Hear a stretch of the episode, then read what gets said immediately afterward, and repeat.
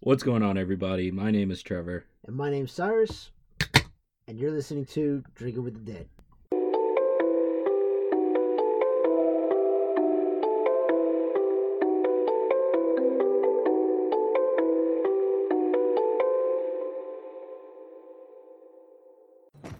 Piss off, ghost! Meowdy, everybody. Thank you for tuning in to the 18th episode. I believe so, yeah. Right on. Uh, I, I've recently heard we've been getting complaints about our uh, talking a little too much before the before the intro, but whatever. Uh, anyway, um, thanks everybody for tuning in to Drinking with the Dead podcast. My name's Osiris, and joined always with my co-host Travante, and uh, yeah, fuck. I felt like I had something to say when I was co- when I, when we pressed record, and then it just just Oh, left. just left me. Uh, I, I want to give a big thank you to everybody who's been listening. We actually reached our uh, 1,000 downloads Yep. across all platforms. Is that is that how that? right yeah. on. And and I want to say we we've grown since then. Because what what was that milestone? What was that? When was it? yeah, was it like Wednesday ish? La- Last mid last week, week, yeah. mid last Yeah. week, yeah. And and you said we've we've almost hit the fifteen hundred Yeah. creeping up. So yeah, man, thank you to everybody that's that's listening. Um, you know, we're we we understand we're a little bit of a different podcast. We're a comedy podcast with well, not really different. There's a lot of crime podcasts out there, Yeah. but um, you know, I, I Approach it differently. we do approach it a little differently. We try to be as respectful, but with without you know hiding our dark humor that we we typically have every fucking day. well, today I actually went ahead and picked up um, our brew of the day from our local HEB. I um, got a fucking 12 pack of IPAs, so next episode will be also reviewing the other two Yeah. kinds that they had in there. Um, but this uh, brewing company is actually out in Houston. They actually brew my one of my top five favorite beers. what? Crawford Bach. That's right. That's right. Uh, how do you put it? Karbach, right? Karbach, Karbach. Yeah. Karbach Brewing Company. And what I'll be drinking today is called Hop Tongue IPA, and uh, it, it has a groovy little little looks like a checkerboard kind of. Would you say? it. Yeah. Check- yeah. checkerboard? Checkerboard. Yeah. Yeah. Um, and uh, the O in hop in hop tongue is a mouth with a with a hop Hop as the top. as a tongue. Yeah. So that's pretty neat. Uh, let's read some specs here. okay. Um, recycled, damn it! It says right there. nice. Don't mess with Texas. Don't mess with Texas. It's Mm-mm. not worth it. Seven point five alcohol by volume, seventy IBU. I know, what the fuck does that mean? I feel like you've told me before. I always fucking forget. I feel like means. I've told you before, but I also forgot. nice. and uh, so that, oh, ooh, and then on the Ooh, side, paragraph, it has a has a little little description. Um, if you're looking for the bitter truth, then you've got the right brew for seeking. Wait. For those seeking to what? It's very small text. It's very. Yeah. Pull out your monocle. Does that say whet their appetite? Yeah, I think so. It's just spelled W. H E T. Okay, for those who seeking to whet their appetite with a hop filled delight, this West Coast style IPA will drive you wild, Oh, bursting with citrus. oh, citrus I can't pronounce that. Aromas and juicy bitterness. bitterness. hmm Your taste buds will become best buds with Oh. Hop Tongue IPA. Tell me if it's right. I'm about to let you know. How come you taste so good? It says at the top there. Uh, I'll let you know. Solid. thanks, thanks. Remember to recycle it. Damn it. Walk us through. Oh yeah, that's good. That's good. good? stuff. Yeah. Yeah. Super hoppy or what? Uh, no, it's not. Um, but I'm concerned about that 7.5 alcohol by volume. I think it's going to hit me like a truck in a minute. It probably will. I can't wait. So today, uh, we're, we're kind of keeping this intro short because Trev was like, "Look, man, We got a my my, my one. last episode was almost an hour and ten fucking minutes. I mean, right before we edited Yeah, it, it was pushing. I was like, "Fuck!" And I remember even like, Actually, I dude, I remember being being at like the fifty mark and then looking, and you still had like three pages left. I was like, "Fuck!" I was like, running out of jokes. I, I even edited a part out of that podcast Uh-huh. where like we took we took a break so I could like turn the page or whatever, and in it I heard you say like kind of quietly because you were obviously leaning back from the mic, but I could hear you say. Damn, bro, is that all the pages that are left? and then I like I looked at it and I said, yeah, and then you just hear you go, God damn. gotta start saving those little cl- like on- in a in a other file. Like just cut them and post them or paste them over there so we can compile them sometimes. There's a lot of funny shit that happens. yeah, we, we, we got to start doing that. We'll like just create another folder for that. Um, so, oh, I apologize. I was about to get right into your fucking story. Trev also has a beard. Wow, this is so unorganized. We are just off the fucking chain today. Oh, yeah, go ahead. All right, since it is a variety pack, I decided, or we both decided that we would do two different beers. Um, so mine again from the same same variety pack. So it's uh from Karbach Brewing Company. Uh, this one is called Light Circus. It, it is a hazy IPA.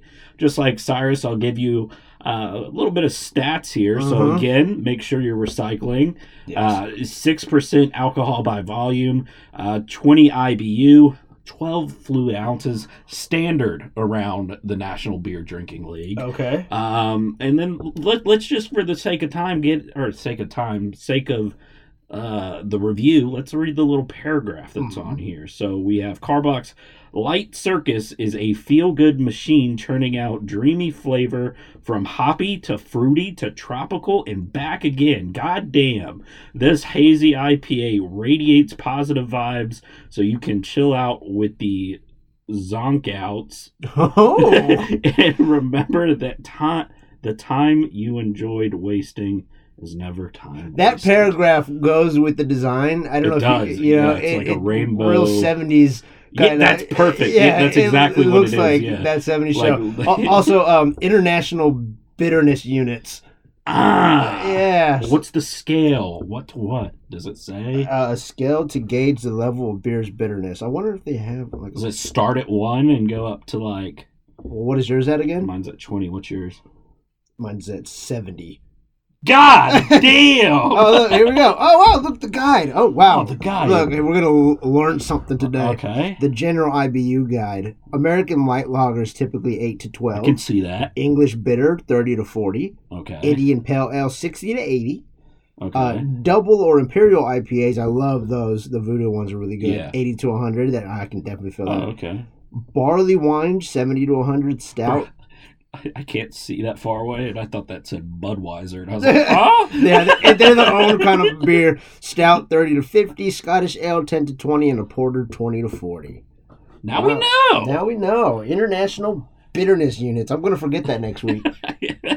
I'm gonna be like, what's the international bitters unit on that? hoe?" Yeah. yeah. You know what? We, we actually have to do that just so we remember. We'll, we'll test each other when we're out. We're gonna go to Texas Roadhouse later, and when the waiter comes through, be like, "Look, You got I'm the IBU Need, I need the IBU scale for for your menu, the conversion table. The conversion go ahead and uh, crack that John open. All righty, here we go. Oh, Damn. That shit broke the sound barrier. I think kind of pierced my that, might, ears. that might have been the cleanest crack God on the damn, pod thus yeah. far. Let's get a little sips doodle. Mm-hmm. Boy, feeling. Oh. That's an experience. Oh, That like the flavor changed like six times on that one sip. Jesus Christ.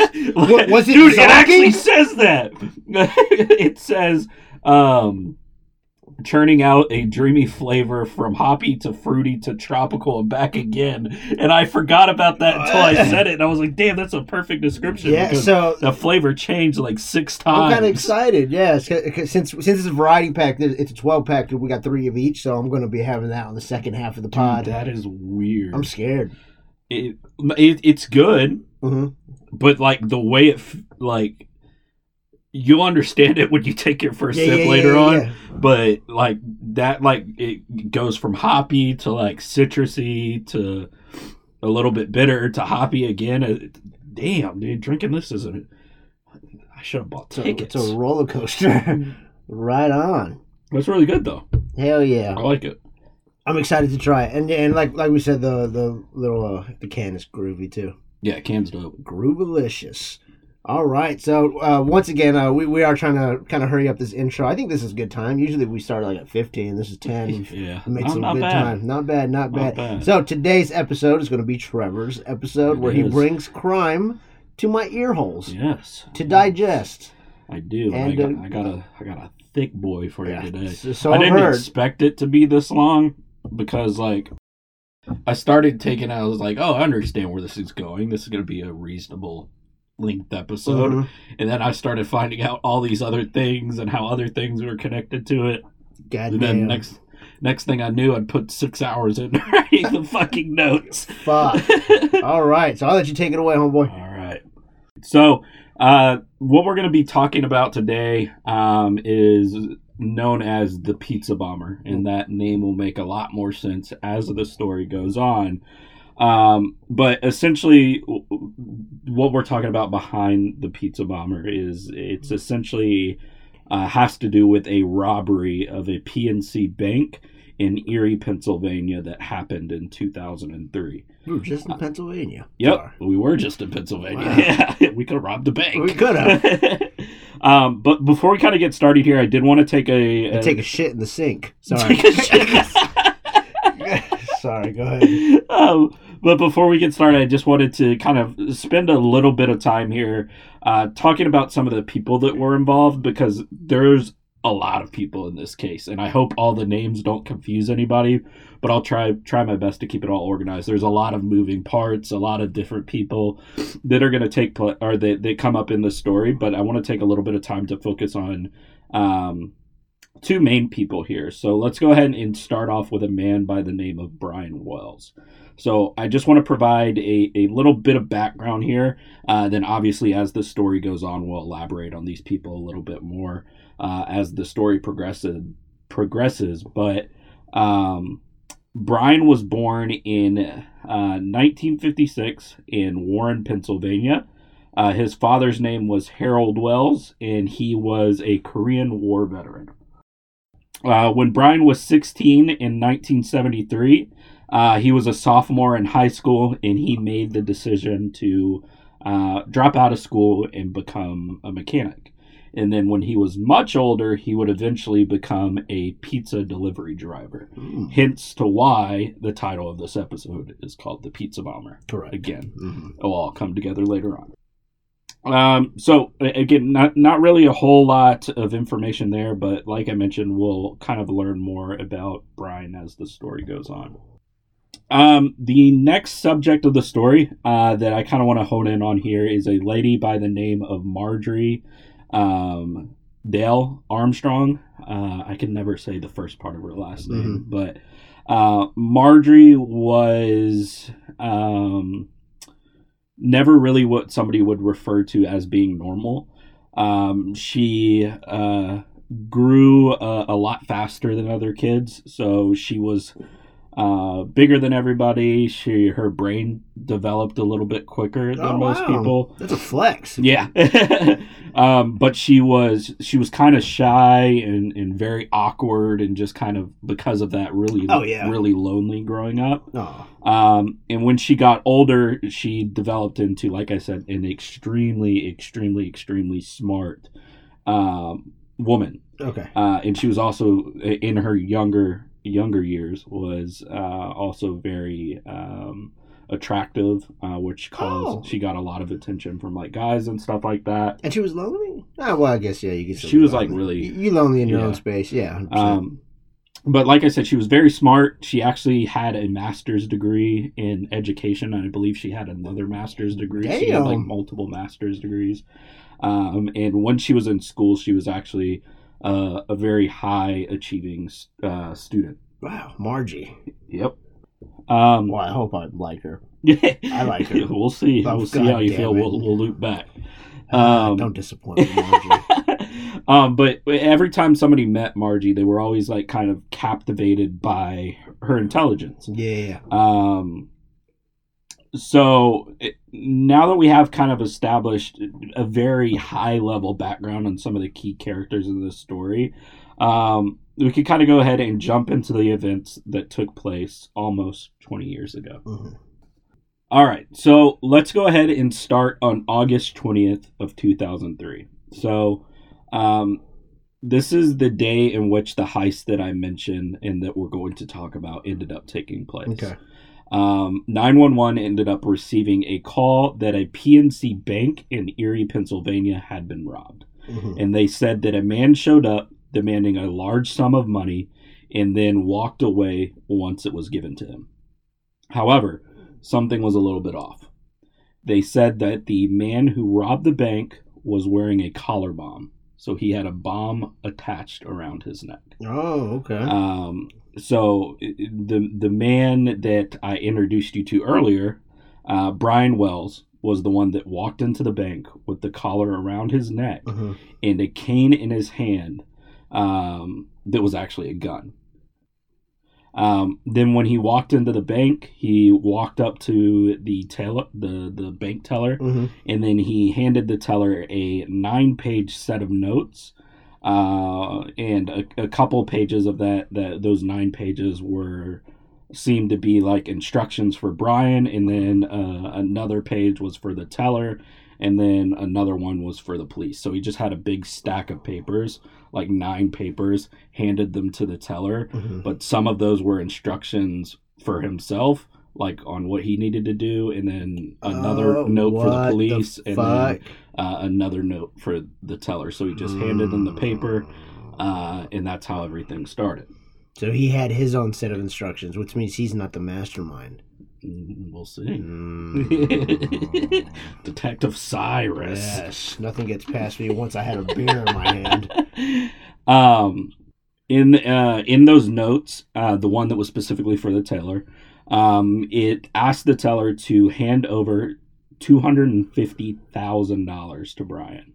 Uh, however, they didn't have that much money on hand. Mhm. Um, so he only walked away with around, I believe, eight thousand dollars. Uh, so drastically less than he set off Mhm. to get. Um, after leaving the br- bank, um, he then headed to a nearby McDonald's um, to pick up another note. Oh, So he left the bank went to a nearby McDonald's and then picked up another note Mm. um, the but when he went to go pick up that note across the street from a Texas Roadhouse, my I add, okay. uh, the police ended up catching up to him uh, before he could leave, and then pulled him over in a nearby parking lot. Uh, Brian immediately told police about the bomb. So, and I don't really think they believed him 100% at first. So, one of the uh, policemen ended up walking up to Brian. He pulled out a uh, small pair of scissors and then started to cut Brian's shirt.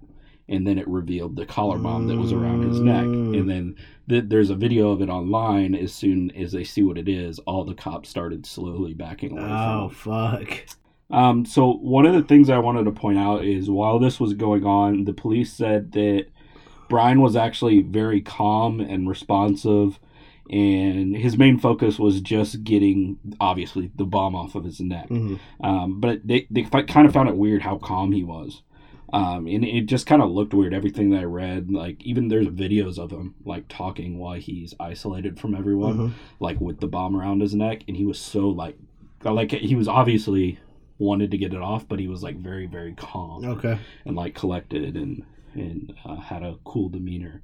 Um, but in efforts to uh, keep everyone safe, the cops ended up um, shutting down all the nearby roads. Okay. Um, so this ended up causing a little bit of a traffic jam. hmm Um, since there there was that traffic jam, this made it really hard for the the bomb squad to get to the scene, and uh, um, it, it took them way longer to get there just because all the roads were shut down and there was a lot of traffic. So it wasn't really easy for them to get to the scene quickly. And while Brian was chilling there with the the bomb around his neck for whatever reason, he wanted to uh, call his boss because he was actually out delivering a pizza um the so I, that sounds weird right now because you Mhm. don't know the context of the story but like he was out on delivering pizza and then just ended up having to are going to rob a bank with a bomber With a bomber around his neck. Yeah, Yeah, yeah. so he- wow, he- man. what a fucking day. yeah. So he obviously wanted to call his boss, telling him, "Hey, probably gonna be a little bit late coming back." Yeah. Um, the cops then went to the uh, pizza shop where he worked, and they wanted to conduct interviews. Okay. Uh, obviously, and then they found out that Brian had been sent to deliver a pizza uh, to an unoccupied radio tower that was nearby. Um, and I guess the police then started uh, questioning Brian about what happened, and he never specifically was able to tell the police who did this to him or why he was doing it or provide any sort of description of the people that he said were putting him up to it. He just said that they were they were black people. Um, and that's all that he said. So okay. yeah, yeah. um, it was also around this time that the bomb started to beep. Oh god. And I think at this point, it's when everyone realized that it was actually a real bomb, uh, including Brian, um, because he started pleading with the cops to let him, quote unquote, go find the keys. Okay. Mhm. All right. So I hate to be that guy, but I finished my beer. God damn! Sorry, the, the story's so spicy. It's so. I think we said it on another podcast. Like I don't fucking. All I do here is, is drink and listen on my and your podcast. So um, this is the one that you uh, you um, mentioned earlier. Yep. Light Circus. Did Light you, Is that what you, you you did say it right? Yep. Light Circus hazy IPA. Can't wait to taste this twenty international Oh, bitterness 20 units. 23 flavors of Dr. Pepper. Jesus, I actually I don't like Dr Pepper. Uh, I hate Dr it's Pepper. hit or miss with me. Mm. Smell is very subtle. I almost thought I had COVID again for a second. I was like, I smell anything? But I smell it. Get in there real deep. Wow, You yeah. See it? That's weird. It's fast too. It's Yeah. fast. Like it kind of fluctuates through those It's like a flavors. strobe light in your mouth. Yeah, like real quick. I was like, I'm not ready for what's, and then I'm ready, and then I'm not ready again. I don't, this is wow. This is good. I like this. It's Yeah, good. it's really I good. think I like that one a little better. I think I like to, uh, hop tongue a little better, just because it is. It's kind of more straightforward. You get the hops. You get one taste. This one is. You're right. It's a fucking roller coaster Yeah. of emotions over here. It was really good though. Yeah, it is good. I would probably have like one of these. Probably. Yeah. Yeah. I could see that. Cool, cool, cool. Awesome. Cool. Well, diving back in the story, so after this bomb started beeping, um, obviously the situation got a little bit more serious, even though it's already serious because now it's pretty much confirmed that that, that bomb's most likely real. hmm And the next thing that you knew, Brian's eyes just widened, and then then uh, the bomb around his neck detonated. Um, and that was also shown on live television. Fuck. Yep. Um, and then Oh, three, right? yep, in 2003. And then once the the bomb squad arrived, um, it was obviously too late Obviously. uh, because the bomb went off and, Detonated. and, and Brian was dead. Correct. Um, Was he the only casualty? yes. Okay. Yeah, they had him. I was Like, about to say good. They- they so I- mean, you know, there's videos of like this whole yeah. thing, like I said, but essentially they had a cop car here, a cop car here, and he was right here, Okay. and then everybody Kind of like a V formation. Yeah, Yeah. ki- okay. kind of, kind of, yeah. Um, but yeah, And, so and then Brian was the middle of the V. Middle, yeah. Yeah. Oh, Yeah. I, I was explaining it because you were like here and here in the fucking mic, like people, nobody else could oh, see. I forget I'm not just Yeah. talking to you sometimes. so I was trying to explain it. It was like one cop car is like one line of the V, the other cop car is the other one. Brian's in the middle. Yes. Okay. Yeah. Um, but like I said, the bomb squad was obviously too late. There was nothing to do now, but they ended up doing a thorough search of Brian's body and car, Okay. uh, and were able to uncover more notes that revealed that Brian was essentially sent on a scavenger hunt where he would have to go from point A What to point B to point C and so on and so forth to complete certain tasks and gather more notes which would eventually lead him to a location where he would get keys to remove the collar bomb. This is some saw shit. dude. Okay, do you want to hear what my next fucking note is? Yes. When I started reading this case and started taking my notes, I said this is literally the script for a Saw movie. Saw movie, dude. I have that written down. Shut the fuck up. What you, yeah, you're on the same wavelength. When you start it's literally a like, Saw movie. Yeah, dude. It'd be a pretty good movie. But Yeah. that's insane. Okay. Wow. Um, but yeah, they found out basically he he was essentially on on a quest, like some sort of scavenger hunt, at Correct. least from what they could tell, uh, based on the notes.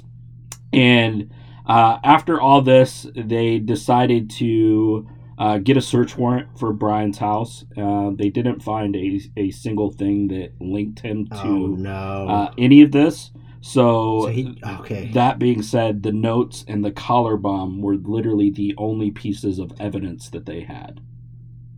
Um, also, in the notes, it said that uh, the collar bomb was basically booby trapped. Uh, so you couldn't take it off, basically. yeah, and to avoid people from like tampering. tampering. Yes. Yeah. Mhm. Yeah. Um, and, and this really made things a lot harder because the bomb was still uh, intact uh, around Brian's neck uh, when he died. When he died. And that being said, in order to get it off of Brian's neck without running the risk of one of the booby traps going off, Mhm. they had to decapitate his head to remove to remove the uh, bomb. holy right in the middle of the street. They had to decapitate his head to remove the collar from his neck. Fuck. Yeah. Wow. Okay. It's crazy. Yeah. Um, and one thing that I did want to uh, talk about that uh, I kind of struggled to understand in this case, and I kind of touched on it a little bit earlier, um, was Brian's demeanor and attitude throughout the whole thing. So if you remember, I mentioned that how calm Brian was Mhm. when he was talking to police. Uh, also, when he was in line at the bank, there's actually like CCTV video of that. hmm Uh, when he was waiting in line to talk to the teller at the bank, he also just reached to the counter, grabbed a lollipop, and started fucking eating it.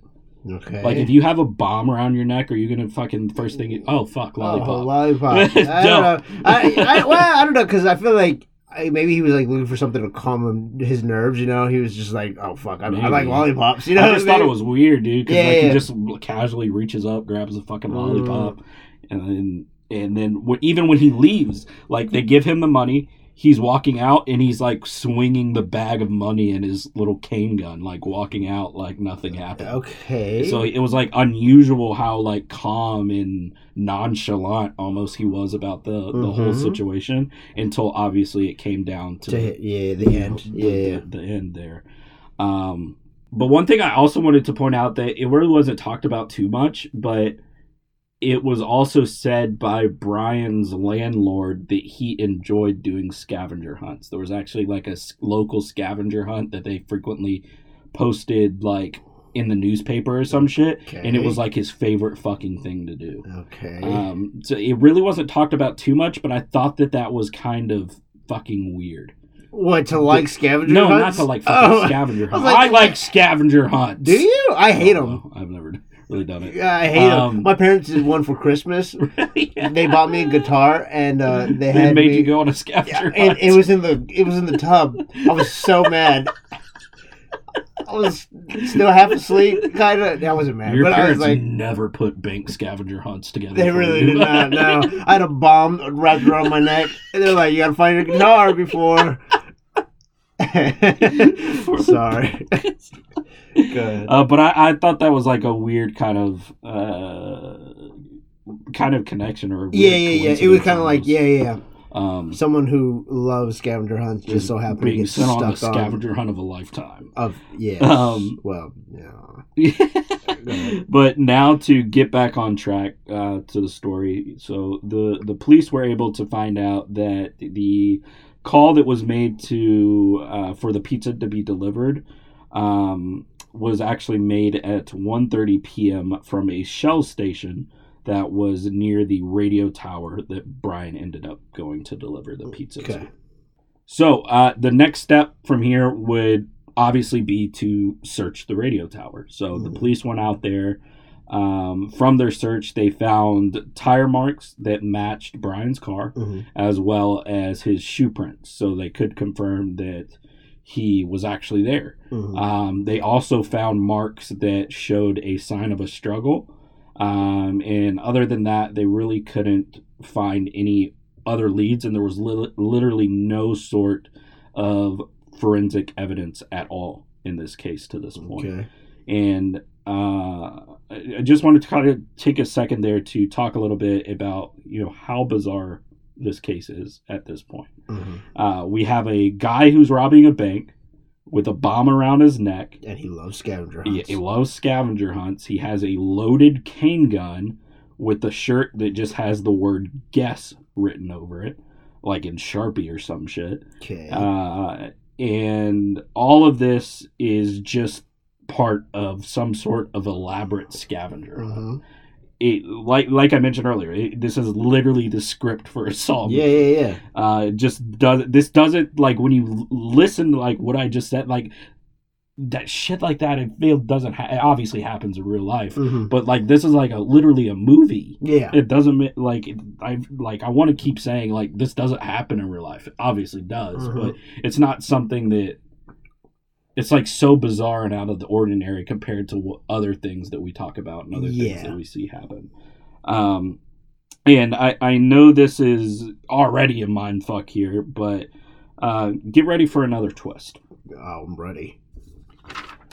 This reminds me a lot of the uh, the light circus. The light IPA. circus, yeah, a lot of flavors in this yeah, one. Go ahead. Um, so three days after the incident with Brian, on August 31st of 2003, the friend and coworker of Brian, named Robert, or they called him Bob Mhm. uh, Pinetti, was found dead in his home.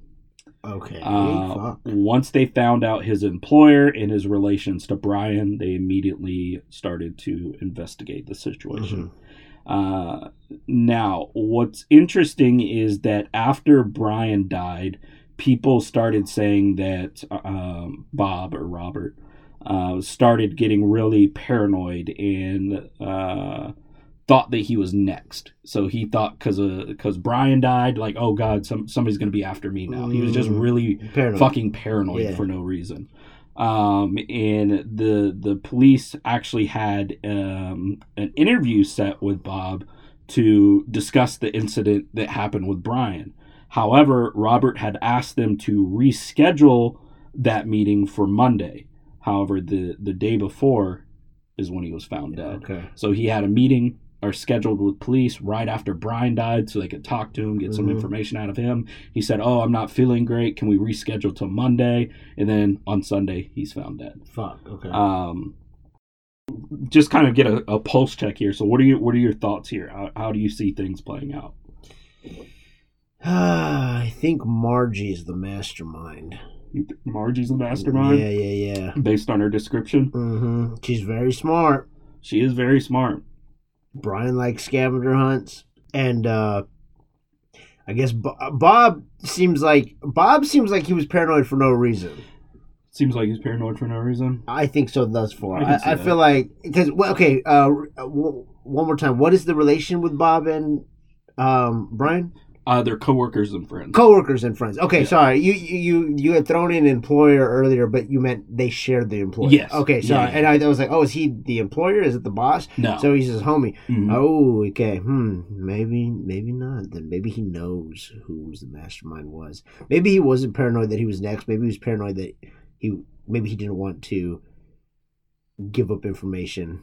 Hmm. I don't know. I think Margie's the mastermind. Still think she is. Yeah. All right, we'll see. We'll see. That's so much hope. so, um, eventually, the autopsy showed that his death was due to an accidental overdose or a suicide. Oh. Oh. Okay. Suicide. Um, now the police were going go, were uh, going in on trying to just connect all the dots, uh, but they really couldn't come up with anything at all because, like I said earlier, there's just a massive lack of forensic evidence in this Mhm. case, and they had no leads at all. Mhm. So uh, they eventually, once they were not getting really any traction with anything, they decided to release photos of the collar bomb and cane gun to see if this generated any sort of uh, new leads. Mhm. Um, turn also turns out uh, both of those things, so the the collar bomb and the the cane gun were actually both homemade. Um, so being that they're homemade, they essentially described the suspect as someone who would be a handyman, familiar with weapons of war, uh, patient, deceptive, um, and really secretive. That was one of the early descriptions that they gave for who the the culprit of these crimes could potentially be. Mhm. Um, the bomb itself was very intricate, and um, uh, throughout the bomb, there were kind of different uh, components and notes that were just thrown in there that really meant nothing and were just there to kind of throw off the bomb squad. Uh, it also had one combination lock and f- four key locks. Um, but th- like, I'll post a picture of the bomb on our uh, Instagram. Instagram. I don't know how people come up with that shit, dude. Like, it's very elaborate. Like, Yeah, yeah, there was yeah. like notes and writings and wires that meant nothing. There was a cell phone in there that meant nothing, and Mhm. there were literally just traps that were there to make the bomb squad be like, "Wait, what the fuck is this?" Yeah, yeah, yeah. and there were like warnings saying if you do this this will happen again to cause them to read through everything Mhm. and waste their time so they would run out of time uh, but like the bomb itself was fucking crazy but essentially all it was was two timers like kitchen timers Yes. and two pipe bombs and then the metal on the fucking bomb was scored like cut into Yeah. so it would sh- like shrapnel would fly Yeah, out yeah, when it exploded Mhm. uh, so it was a very intricate, like fucking bomb. Um, and the best way I can describe it is that. So do you know what like handcuffs? Uh, Yeah. It's like a like if you just take Yeah. a I have a pair of fuzzy ones. I'm just kidding, go ahead. If you take a single handcuff, like Yeah. one of just one of the loops, Uh-huh. that's what the neck part looked like. And Okay. then- yes. okay. I know exactly that's, what you mean. That's how it actually went on the neck, and then in the front part, So like they across- had to decapitate him to take Yes. that off. Yeah, you couldn't just shimmy his little head. Yeah, it was probably like this thick. Yeah. around his neck. hmm and then on the front part there was just like a, a box that went down his torso probably to about right Okay. here. so it was the the wrap around the neck and then a box down his torso Okay. Fuck. uh, another thing that is a little bit weird is that uh, brian was given around uh, based on the notes uh, was given around uh, 50 minutes to rob the bank and complete um, the scavenger hunt, if you will, in order to, to get the bomb off of his neck. hmm However, when the police used the same exact notes to do the same scavenger hunt, they determined that there was no possible way that Brian could have completed that scavenger hunt in that amount of time. Oh, okay. So it almost seemed like he was It's always, impossible. He was gonna always die. supposed to die Mm. because there was no possible way. Because like it was like almost going around the town. So like he would go to point A, do something, go to another place, get the note, go do that task, drive to this place, drive to the next place. Mhm. And there was just no fucking way he could have done that in in the amount in, of time in the amount of time yeah. that, that he was given based on what was said um, in those notes. And like I said, this essentially led many people to believe that Brian was never supposed to make it out alive that day. Mm. Now, uh, let's go ahead and fast forward three weeks from Brian's uh, death. Death. Um, 911 received a call from a man named Bill Rothstein, uh, who said that there was a frozen body in the garage of his house. Oh shit. And he vaguely mentioned that there was a woman who lives in that house with him that needed to be picked up by police. Shit. Um, this woman was Bill's girlfriend, and her name was Marjorie Oh, Marjorie. uh, who again I mentioned uh, a little bit earlier, but just to add some more context around Marjorie um, before we move on. Like I mentioned, she was very very smart, but she was also mentally ill. Um, she What? suffered, yeah, she suffered from bipolar disorder, Oh no. mania, pressured speech, narcissism, Oh, and fuck. uh, a severe personality disorder. Um, also, it's important to mention that uh, most of the men in her life uh, didn't last very long. So What? do you- Wait, what does that mean? it's exactly what you think. No, So- well, no, no, no. I think two things. One, they didn't cut it. She cut them off, or she fu- they're they're dead. the latter. Ah, uh, so, for example, um, her ex-husband, his name was Richard Armstrong, okay. uh, died after he mysteriously hit his head on the coffee ta- table. Oh no. Uh, Fuck. Afterwards, yeah. Marjorie sued the hospital for negligence and won 150 or 175 thousand dollars in a settlement. Okay. Uh, I well, I'm not going to talk about That's this a lot. That's- She busted over suing people. Okay. Yeah, she yeah, like s- her response to everything was, "I'm going to sue you."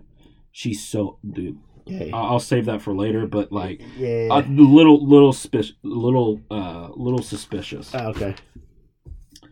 Um, also, when her husband was buried, uh, the guy who quote unquote hit his head on a coffee table, Yeah, yeah, yeah. uh, she asked for a piece of his fucking leg bone because she hoped that she could clone him one day.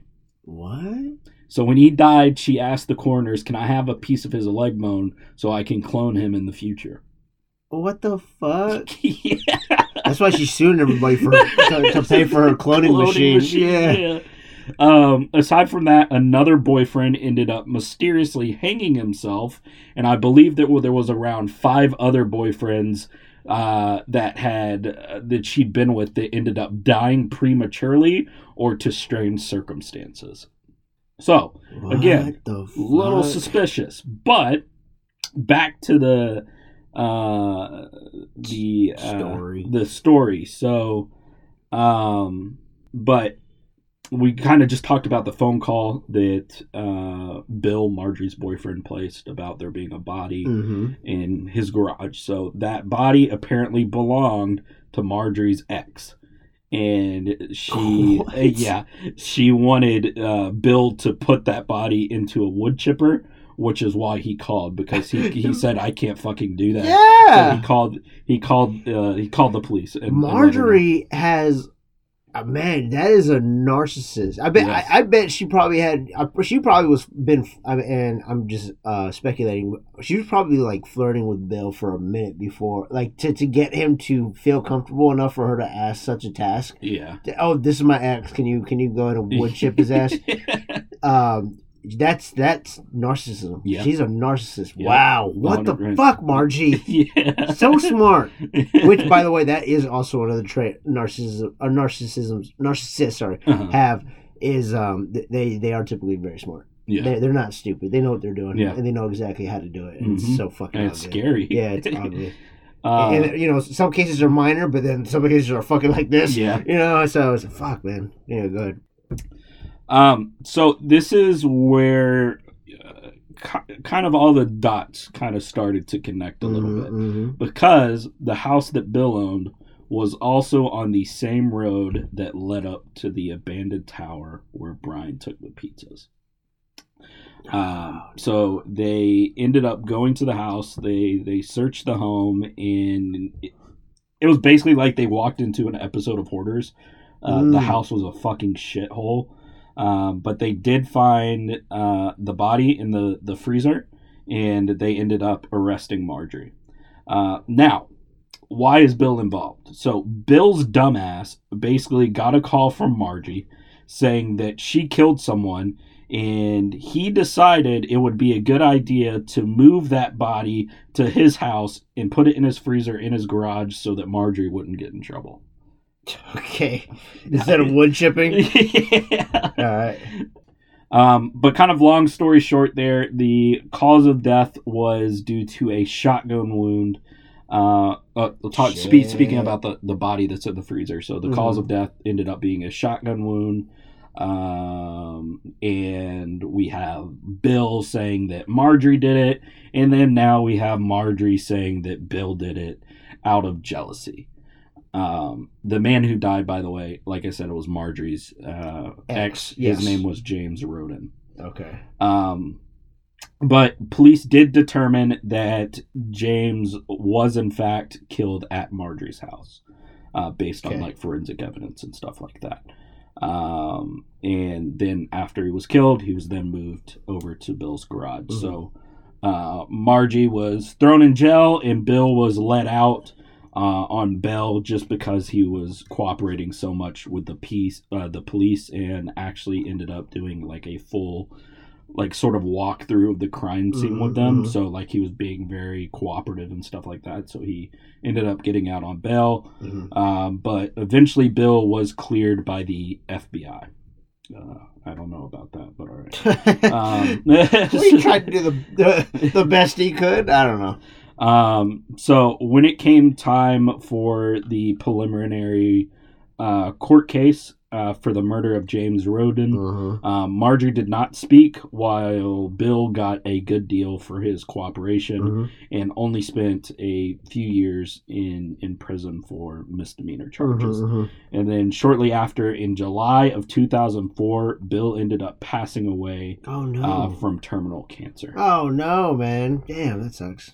Um even uh also so like when when he was dying and he was in uh prison like there was prison the hospital or whatever uh a couple of um like detectives and stuff would like go interview him and whatnot and like Mhm. even on his deathbed um he stated that he had no involvement because there, there was a time because like i said like the dots started connecting between the murder of james roden and the murder of brian wells at the radio tower that was just down the street Yep. so they were like okay maybe these two things are connected so they were constantly like questioning bill and margie about like what went on Mhm. and they would always say like we had no involvement we did this but we did not do the the Mhm. brian wells thing and like even on his deathbed he said he had no sort of involvement with the The uh, Brian- the brian the Brian wells case, case, yeah, and yeah. then around uh, three months later uh, in a shocking turnaround uh, marjorie finally ended up confessing to killing james roden due to a fight that they had about another woman Marjorie. or something like that yeah so she finally confessed that she did it Yeah.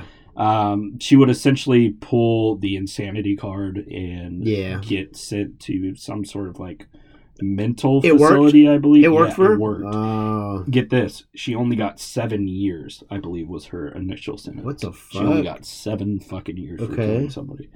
Um, What the fuck? Yeah. At a mental hospital, not even jail. yeah, I well, I think she started in a mental hospital and then she might have gone to regular prison. Okay, after that. 10 4, gotcha. Um, but while Marjorie was locked up, she wanted to like move prisons so she could be like closer to where all her money was, and she was actually very wealthy, by the way.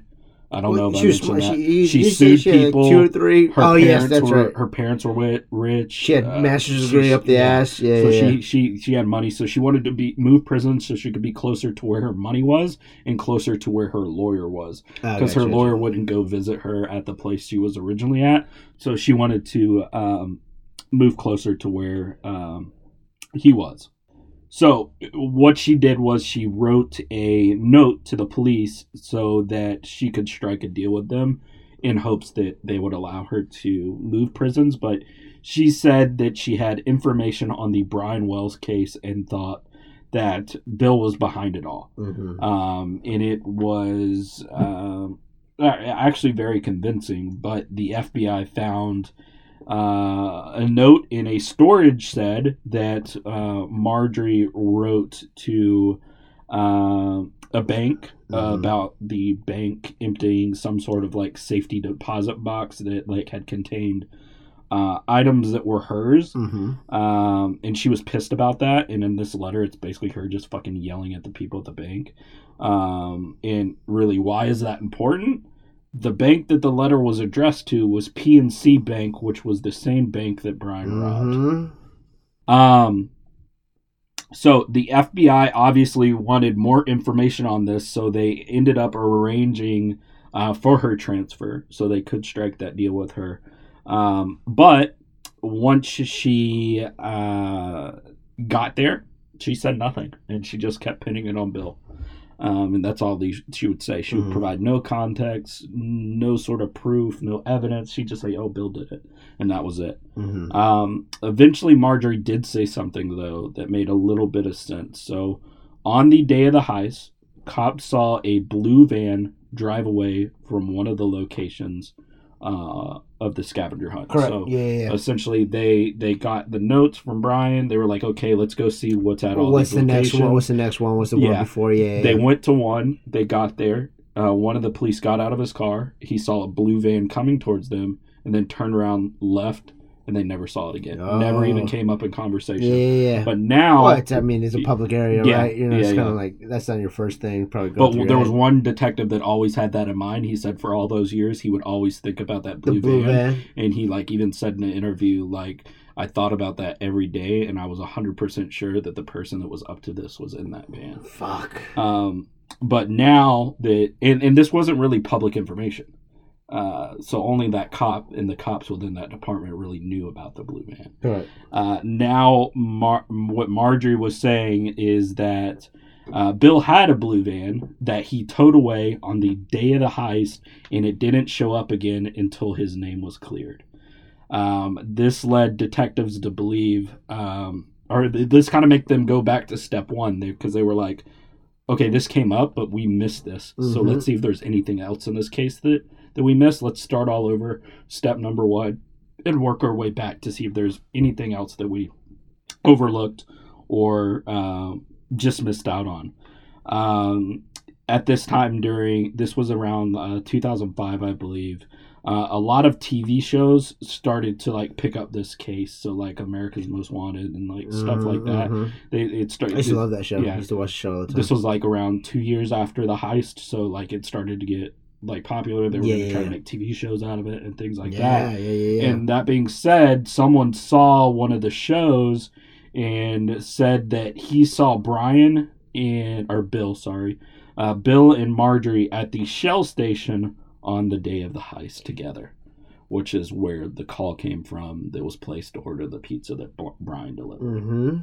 Uh, that was, uh, like I said, where the call came from for Brian to go deliver the pizza to the radio tower.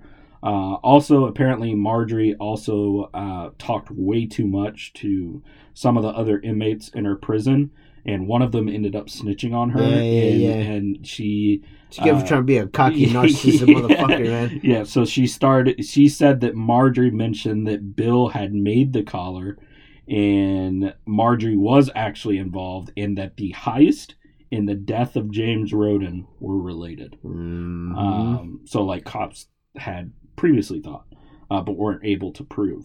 Um, come to find out that Bill's uh, Bill's friend and Brian actually had a mutual friend who was a prostitute.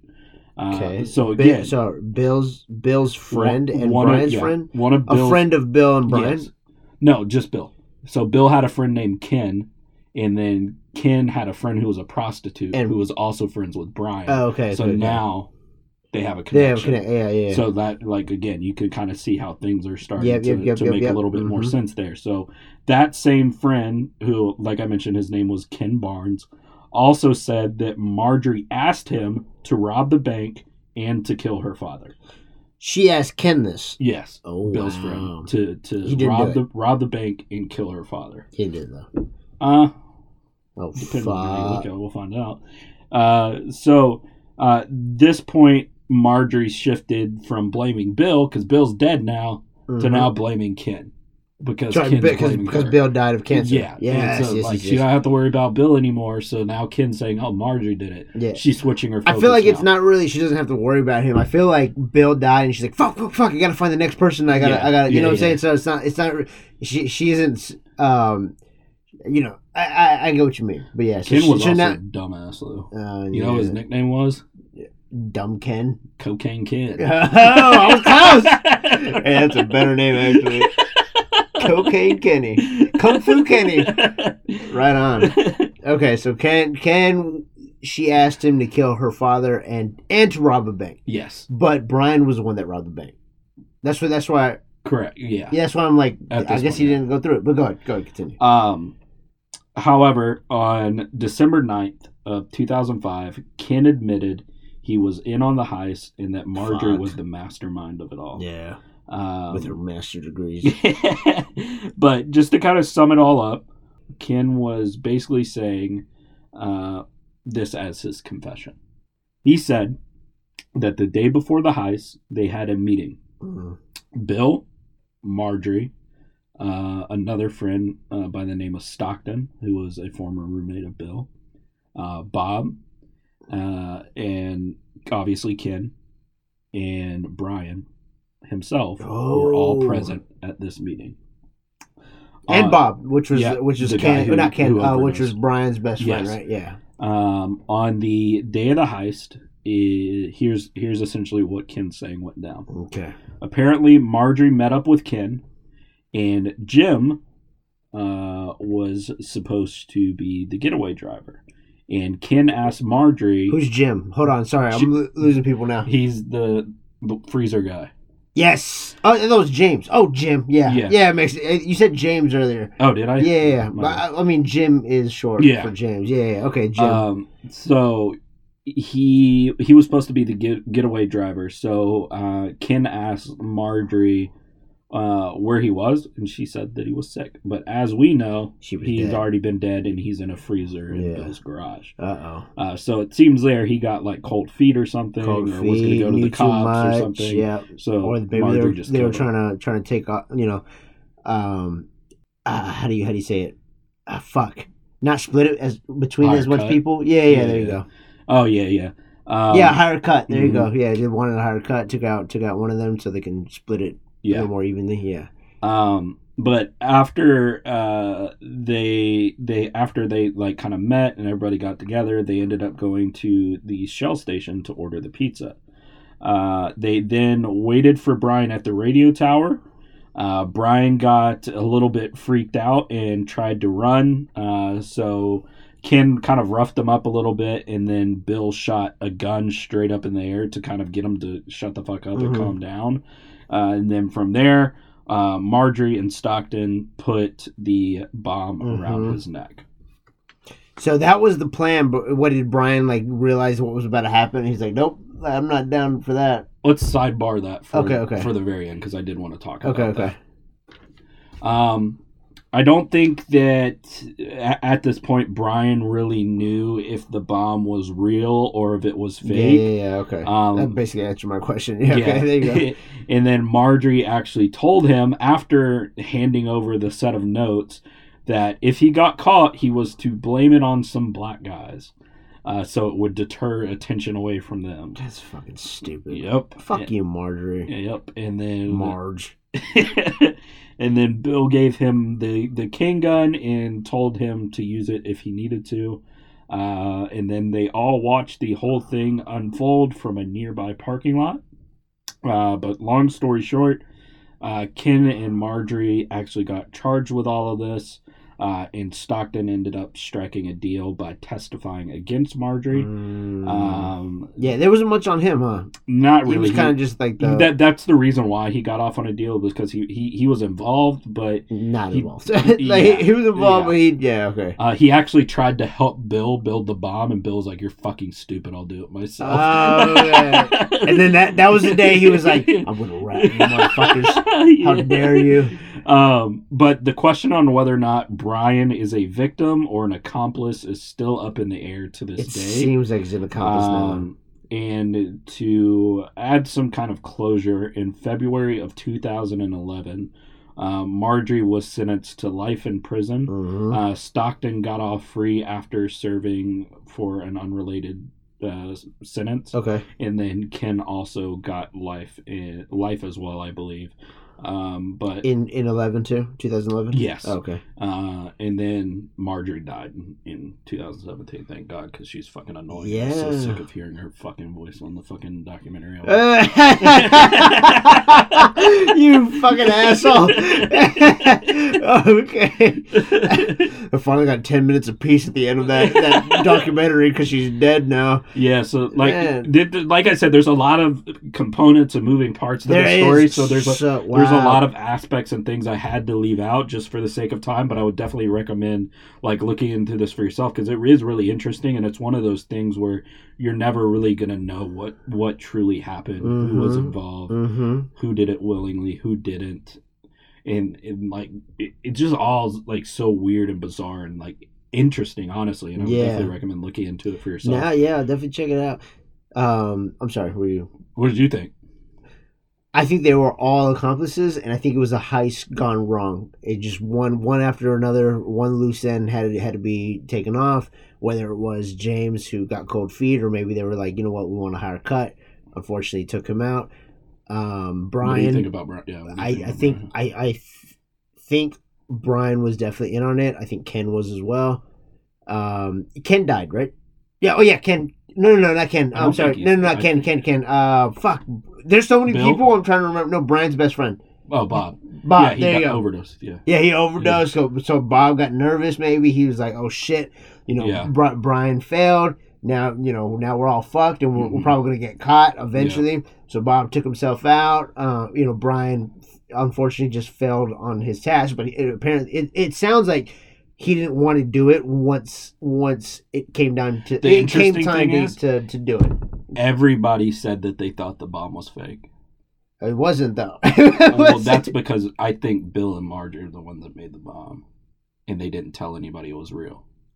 Oh, okay. Yeah. So, but that doesn't really say Brian's innocent. You know, Brian definitely probably didn't know the bomb Oh, was real, true. but Brian definitely was showing up for meetings. Yeah. You know, and, and Well, e- even so, like the interesting thing about this, it's it's a lot of he said, she said. hundred percent. Uh, so like we 100%. don't really know if Brian was at that meeting. That's 100%. just what Ken. So the only thing that contradicts what I believe, which I believe they all were accomplices, and at the end of the day, the heist just started falling apart, and Mhm. you know they started, you know, they had to do what they had to do, or they, Yeah. they had to do what they thought they had to do.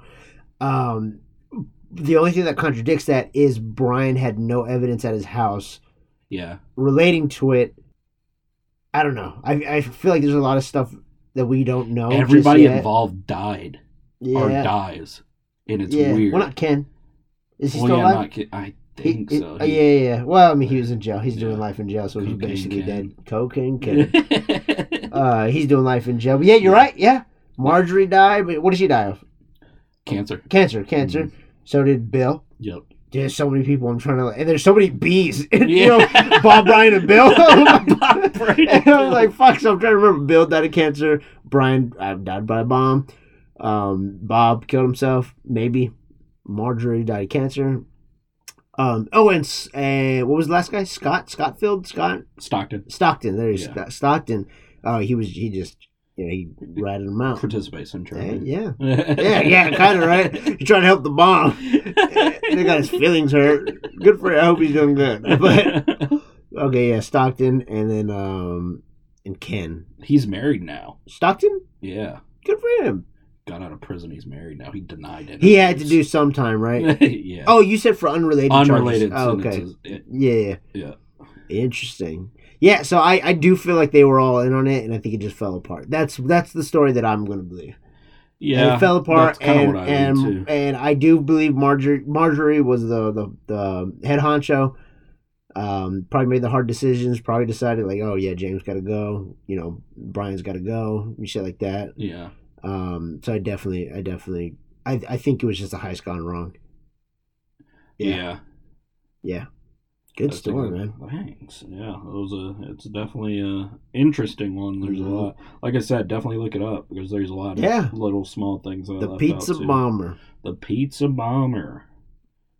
All right. Right on. That will be that. Okay, well, And- fuck yeah. Now that was that was groovy, man. Yeah, definitely look up that story, the Pizza Bomber, man, in two thousand and three. Is what what 2003. what date was it? Was it? It was September, right? Oh shit. I just wanted to see. I, I think it might be a year or literally a year before. Oh no no no! It would have been four years before my. Is it September third? Was August 28th. Oh, okay, August 28th. My Yeah. bad, my bad. Well, I mean, hey, appreciate that story, man. I appreciate everybody who stuck around. That was a juicy fucking episode. That's because we cut down the fucking intro, too, man. Uh, well, guys, uh, once again, I appreciate y'all tuning in to our 18th episode of the Drinking with the De- Dead podcast. If you want to follow us on Instagram, that's going to be the DWTD podcast. nice. Yeah. I want you to know that halfway through your story, I looked up our Instagram so that I could remember the fucking fucking name. Um, show us some love on there, man. Um, you know, uh, leave a comment if you want or don't. I don't give a fuck. You know, send, it, send us a DM. You know, request to see my face. I don't care. Whatever. um, but uh, other than that, guys, we're gonna catch you on the next motherfucking episode.